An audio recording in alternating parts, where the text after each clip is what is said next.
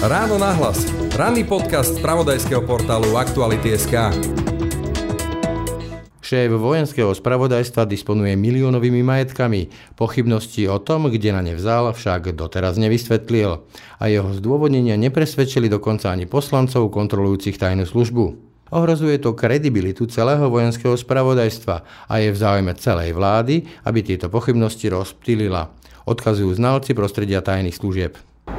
Že by mělo být v zájmu nejenom ředitele samotného ministra obrany, ale celé vlády, aby tajné služby byly v pořádku, protože státy si zřizují tajné služby proto, aby jejich vládám umožnili vládnout. A i těch ředitelů v jejich zájmu by mělo být dokázat, že majetek, který má, že jsem nabil legálně a že tam není nic závodového. Hovorí bývalý náčelník Českej vojenskej spravodajskej služby, generál v zálohe Andor Šándor.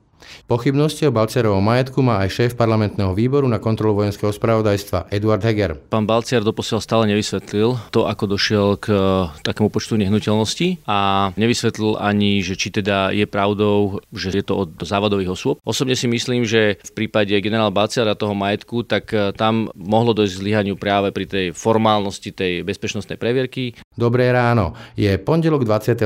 septembra. Počúvate nový podcast Aktualit.sk s názvom Ráno na hlas. Moje meno je Dobšinský. Braňo Dobšinský. Prajem pekný deň. Počúvate podcast Ráno na hlas. Apartmá v Chorvátsku. Byt v Bratislavskom Ružinove. Byt v Rimavskej sobote. Druhý byt v Rimavskej sobote. Rodinný dom, opäť v Rimavskej sobote. Chata v Jarabej. Rodinný dom vo Valaskej. Nehnuteľnosť v Bystrej. 15 apartmánov na táloch. Zhrnuté a počiarknuté, dokopy ide o 23 nehnuteľností. Toto nie je žiadna ponuka nejakej realitnej kancelárie, nie je to ani zoznam majetkov dákeho realitného magnáta. Týchto 23 nehnuteľností je kolekciou majetku vo vlastníctve šéfa vojenského spravodajstva Jana Balciara. Bondovskou terminológiou povedané, z agenta je veličenstva s povolením zabíjať sa na Slovensku stal šéf vojenských agentov so zjavnou chuťou zbierať nehnuteľnosti. Ale ako sa hovorí, aká krajina, taký James Bond.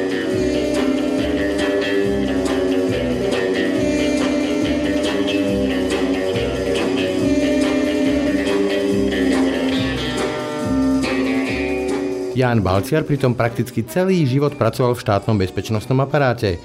Po vyštudovaní Vysokej školy poľnohospodárskej si to rovno namieril do policajného zboru. Následne si obliekol armádnu uniformu a zakotvil vo vojenskom spravodajstve. Napokon sa z vôle dankových národniarov posadil rovno do kresla šéfa vojenských špiónov. Celých viac ako 30 rokov tak náš superšpión žil z tabulkových platov štátneho zamestnanca. Na to, že napriek tomu Jan Balciar disponuje nehnuteľným majetkom v odhadovanej cene niekoľkých miliónov eur, sme upozornili na portáli Aktuality.sk už v marci tohto roka, a to v článku s názvom Šéf vojenských tajných má apartmán v Chorvátsku. Potom prišli informácie o 15 apartmánoch na Táloch, stavbe chaty v Národnom parku, či o kúpe nehnuteľnosti od muža s väzbami na Černákovú pravú ruku. Ich autor, kolega Martin Turček, hovorí, že keď na informácie o Balciarovom realitnom impériu narazil, rozsah majetku šéfa vojenských tajných ho veru poriadne zaskočil. Samozrejme, že nás to prekvapilo. Prvý článok prišiel iba po tom apartmáne v Chorvátsku, ktorý je vedľa ministrov Gála a Šojmoša, čo nám prišlo ako dostatočné na to informovať o majetku šéfa vojenských tajných, ktorý mohol byť zhruba sa hýbať okolo 200 tisíc alebo 250 tisíc, mohol mať hodnotu ten apartmán. A už to bolo pre nás dosť na to, aby sme o tom písali. A keď sme našli tie ďalšie nehnuteľnosti, ktoré už sa hýbu v rozmeroch miliónov eur, tak to nám priam vyrazilo dých, lebo toto nemajú ani politici s onakvejšími vykázanými príjmami a onakvejšou históriou podnikania. Podľa teba ten rozsah, ktorým disponuje pán Balciar, vyvoláva podozrenia a pochybnosti, že to má z legálnych zdrojov, pretože pokiaľ viem, tak na výbore sa hovorilo o tom, že má vraj veľmi, veľmi, veľmi vysoký plat, i keď nie je verejný.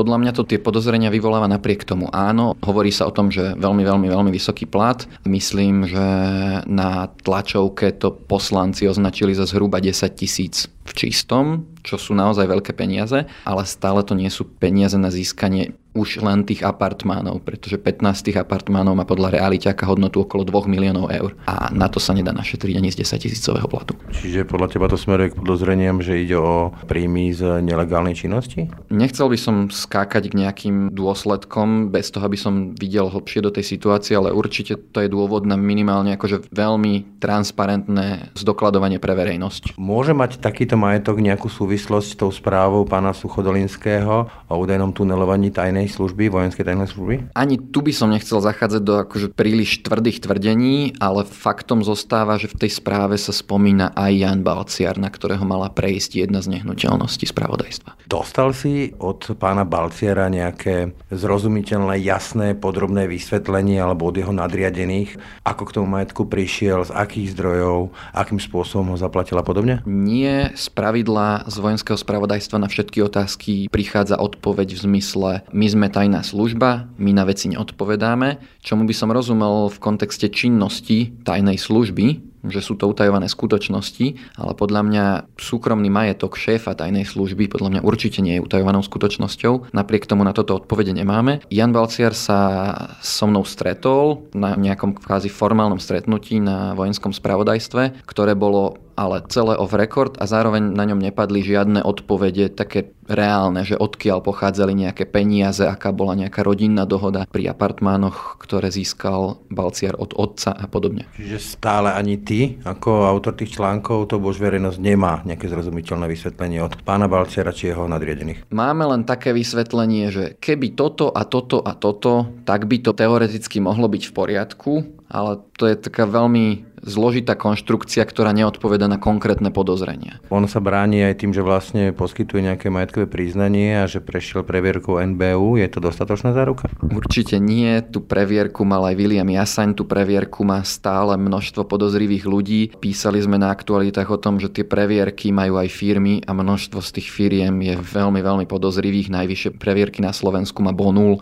takže to si myslím, že odpoveda za všetko, čo sa týka nejakej dôveryhodnosti. Ďalšou mozaikou do skladačky je fakt, že väčšinu tých apartmánov mal dostať od svojho otca. Mne to tak pripomenulo tú kauzu českého expremiéra Stanislava Grossa, ktorý, keď mal vysvetliť pôvod peňazí na svoj byt, tak hovoril o tom, že v nejakej krabici na pôde našiel nejaké peniaze od svojho strýka, deda, či už koho to bolo.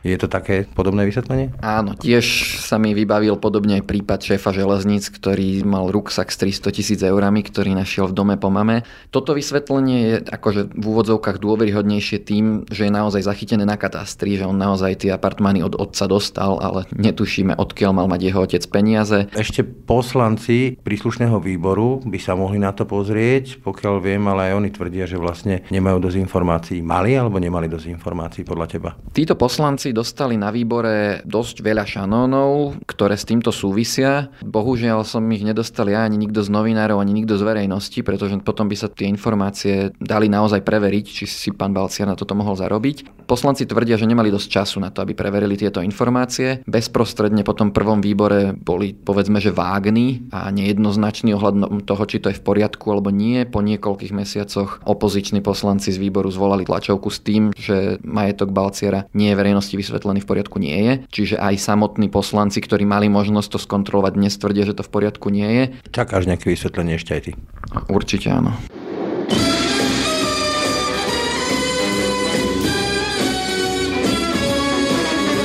Napriek rastúcim podozreniam však Jan Balciar zvolil stratégiu mlčania a namiesto komunikácie s médiami sa bráni iba všeobecným, nič nehovoriacim stanoviskom, v ktorom pochybnosti o svojom majetku odmieta. A rovnako tak odmieta odpovedať na otázky novinárov. Ťažiskom jeho obrany je tak verejnosti neprístupné majetkové priznanie a previerka NBU. Byť bohatý nie je žiadna hamba. Podozreniam o legálnosti nadobudnutého majetku sa však treba postaviť čelom. Odkazuje svojmu ex-kolegovi bývalý náčelník Českej vojenskej spravodajskej služby, generál v zálohe Andor Šándor. Lidé, kteří strávili profesní život v policii a v tajné službě, tak asi těžko si mohli nahospodařit by měli 15 bytů, apartmány, domy a podobně. To je samozřejmě něco mimo jakoukoliv realitu. Vyjádření ministra, že mu je samozřejmě silné tvrzení, ale při vší úctě já už jsem od slovenských politiků slyšel různá prohlášení, takže tato vyjádření já bych bral velmi, velmi. Problém je v tom, že pán Balciar odmieta urobiť nejakú tlačovku, kde by zverejnil alebo poskytol médiám a tým verejnosti všetky možné príslušné papiere k tým svojim nehnuteľnostiam. Systémovo, keď povedzme šéf takejto tajnej služby v úvodzovkách uletí niekam a pácha niečo, čo páchať nemá, existuje nejaký relevantný kontrolný orgán, ktorý ho vie zvonku skontrolovať? Problém je v tom, že pokud máme parlamentní kontrolu, tak ta je omezená. Máte ji asi obdobnou jako v Česku, že se nemůže dostávat do živých svazků a takové věci. Tady se jedná o osobní záležitost ředitele tajné služby, nikoliv o službu jako takovou. Pokud nejsou nebo nebyly prostředky pořízení těchto nemovitostí čerpány z peněz rozvědky a tady ta možnost toho parlamentního výboru je malá. Tam je to už potom samozřejmě věc k dohledání policie Slovenské republiky, pokud by k tomu byl daný podnět. Samozřejmě pokud by někdo podal trestní oznámení na ředitele a někdo by se tím vážně zajímal. Ako znalcovi mu previerka Národného bezpečnostného úradu nestačí. Pre MBU totiž Balciera preverovali jeho vlastní podriadení, takže išlo de facto akúsi samokontrolu. Všetky karty v rukách má ale dnes v rukách Balciarov priamy nadriadený, minister obrany, pripomína Andor Šándor. Práve Gajdoš môže zriadiť komisiu, ktorá by všetky podozrenia o majetkoch šéfa vojenského spravodajstva dôkladne prešetrila. Národní bezpečnostní úřad nemá žádnou výkonnou pravomoc. On tu danou prověrku dá nějaké službě, buď SISce, ale podle zákona, aspoň jak je v Čechách, a myslím, že to máte stejné, si vojáci dělají prověrky sami. To znamená, že i na šéfa té dělá ta služba prověrku. Ten Národní bezpečnostní úřad, ten jenom vyhodnocuje to, co v tom činnostním šetření od té služby dané dostane. Pokud tam nedostane těžko prokazatelné majetky, dostane tam jenom něco, co takzvaně sedí, no tak mu nezbyde nic jiného, než konstatovat, že to je v pořádku. Čiže kontrolujú samých seba, hej? Ano, kontrolují sami seba, ano. V prípade takéto tajnej služby s tajnými operáciami je vôbec možné, aby niekto v tej službe alebo mimo tej služby dokázal také veci odhaliť, keď sa dejú? Ten nákup konspiračního bytu, nákup konspirační vily, jakékoliv obchody jsou zaznamenány. Existuje položka takzvaná, u nás se tomu říká zvláštní výdaje, ale i ta musí být doložitelná. Já jsem jako šéf rozvědky vojenské nikdy nemohl dát něco, byť eh, 10 tisíc korun, aniž bych k tomu měl nějaký doklad, nějaký záznam, nějaký zápis. To prostě tak nejde. Ale kto to môže overovať vlastne, keď sa to deje? To je ten problém, jak to máte nastaveno. Pokud máme nastavenou ze zákona kontrolu, která může kontrolovat finance, tak prosím, u nás chodili finanční orgány na některé výdaje, které nebyly v rozsahu zvláštních výdajů. Normálně běžně jsme podléhali kontrole. Pokud na Slovensku neexistuje žádná kontrola, která by umožňovala přístup do této části, no tak pak to může být složité, ale na druhou stranu je to věc ministra a přece jenom ministr je přímý nadřízený ředitele vojenského zpravodajství se všemi pravomocmi a má přístup ke všemu. To není tak, že by ministr nemohl. Samozřejmě ministr sám nepůjde, nedá si klotový rokávy a nebude se dívat do finančních knih, ale může ustavit komisi, kterou patřičně vybaví pravomocemi a potom to vojenské zpravodajství je mu povinno předložit všechno to, co budou chtít. Je otázka, do jaké míry tomu budou chtít. Zaslúži si verejnosť nejaké vysvetlenie v prípade takýchto pochybností? Nikdy nemůžeme čekat od veřejnosti, že bude mít rádo tajné služby a policii. Ale je dobře, aby v demokratické zemi veřejnost věděla, že existují tajné služby, měla silné povědomí, že fungují podle zákona, že nezneužívají svoje pravomoce a především ředitel té služby, který je vlastně tím představitelem té služby, pokud jde o veřejnost, tak aby požíval naprosté důvěry aby veřejnost neměla ani s tím pochybností o tom, že jeho majetkové poměry neodpovídají tomu, co si mohl vydělat. A pokud by veřejnost měla být i neoprávněný pocit, i neoprávněný pocit, že to tak není, tak to té službě bude vždycky škodit. Myslím si, že by mělo být zájmu nejenom ředitele samotného ministra obrany, ale celé vlády, aby tajné služby byly v pořádku, protože státy si zřizují tajné služby proto, aby jejich vládám umožnili vládnout. A i těch ředitelů v jejich zájmu by mělo být dokázat, že majetek, který má, že se nabil legálně a že tam není nic, nic závadového. Majetkové impérium Jana Balciera zaujalo aj poslancov príslušného parlamentného výboru na kontrolu vojenského spravodajstva. Napriek niekoľkohodinovému vypočúvaniu a z toho dokumentov, ale Balciar nepresvedčil ani poslancov.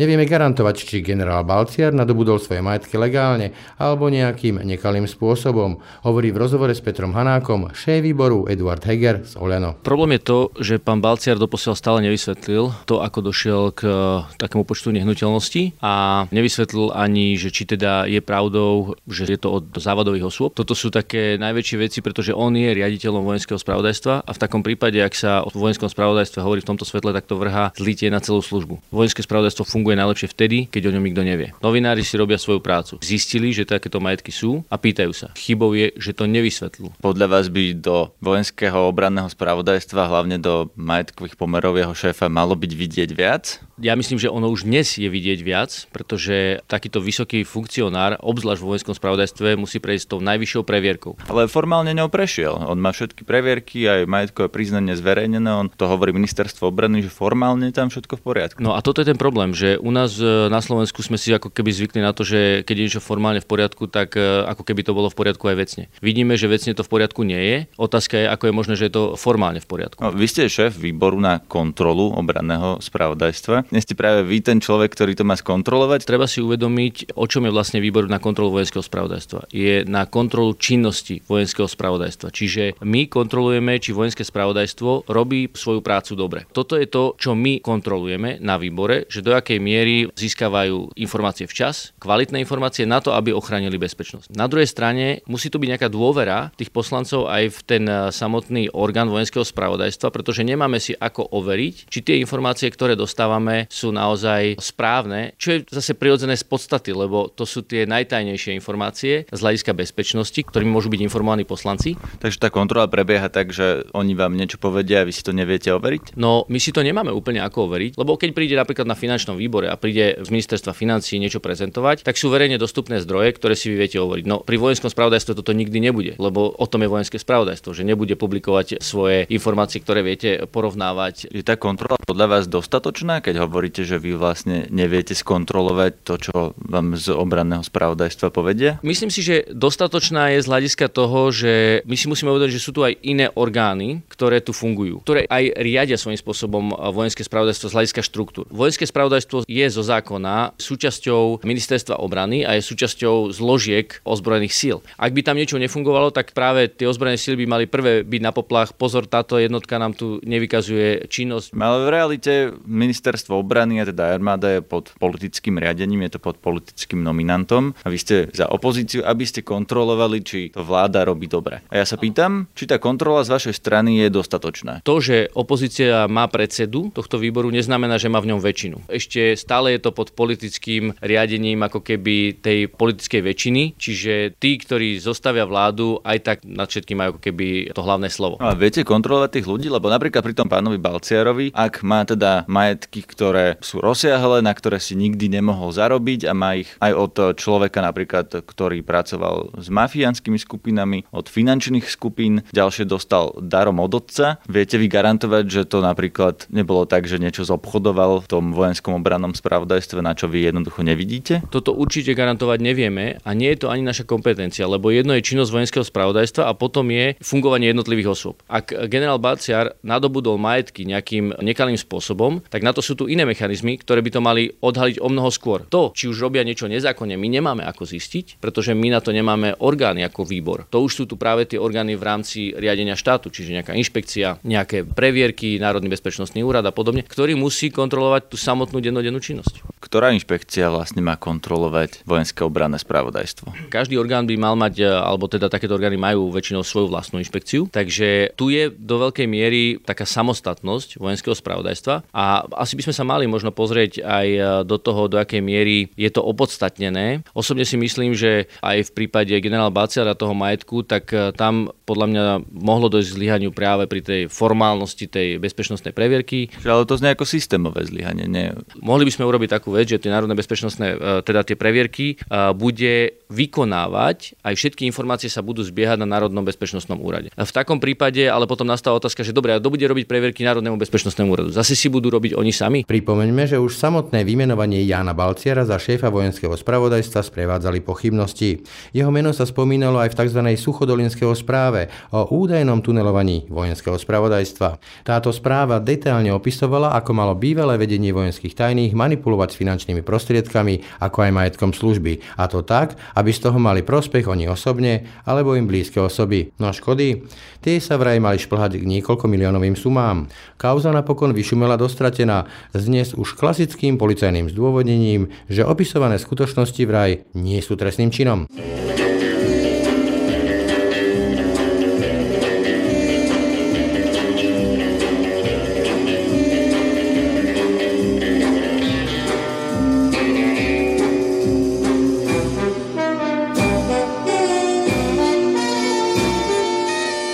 Ako sme už spomínali, hlavnou obranou líniou Jana Balciara je mlčanie. No a ten, ktorý má v rukách všetky páky na to, aby podozrenie o majetkoch šéfa vojenských tajných nechal prešetriť a zároveň nesí za neho aj zodpovednosť, mlčí tiež. Odpovedou Petra Gajdoša na naše otázky totiž bolo veľavravné ticho. Minister obrany Peter Gajdoš. Pán minister, moderná armáda to nie je len špičková technika, ale aj dôveryhodní ľudia na jej čele a preto sa chcem jednu otázku, respektíve dvomi vrátiť k pánovi Balciarovi, šéfovi vojenského spravodajstva.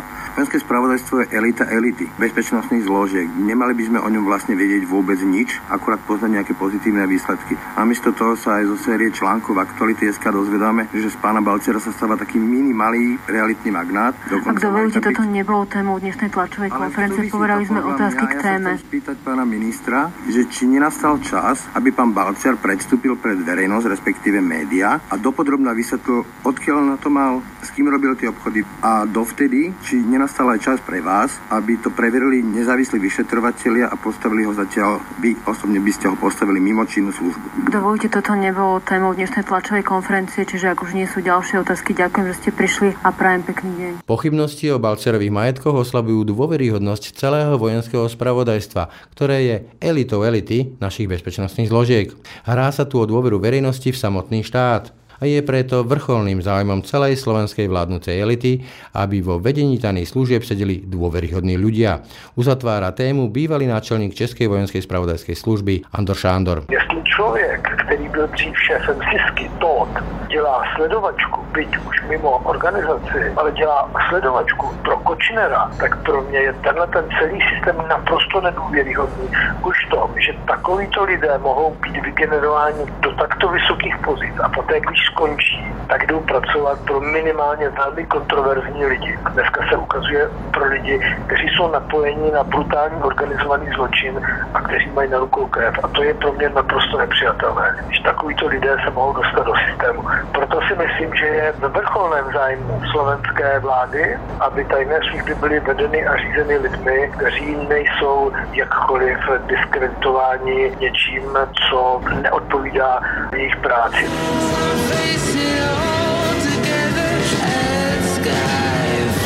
Toľko dnešné ráno na hlas. Môžete nás počúvať každé ráno na webe Aktuality SK lomka podcasty. Spolupracovali Jaroslav Barborák a Peter Hanák. Pekný deň a pokoj v duši vám želá Brane Dobšinský. Všetky podcasty z pravodajského portálu Aktuality.sk nájdete na Spotify a v ďalších podcastových aplikáciách.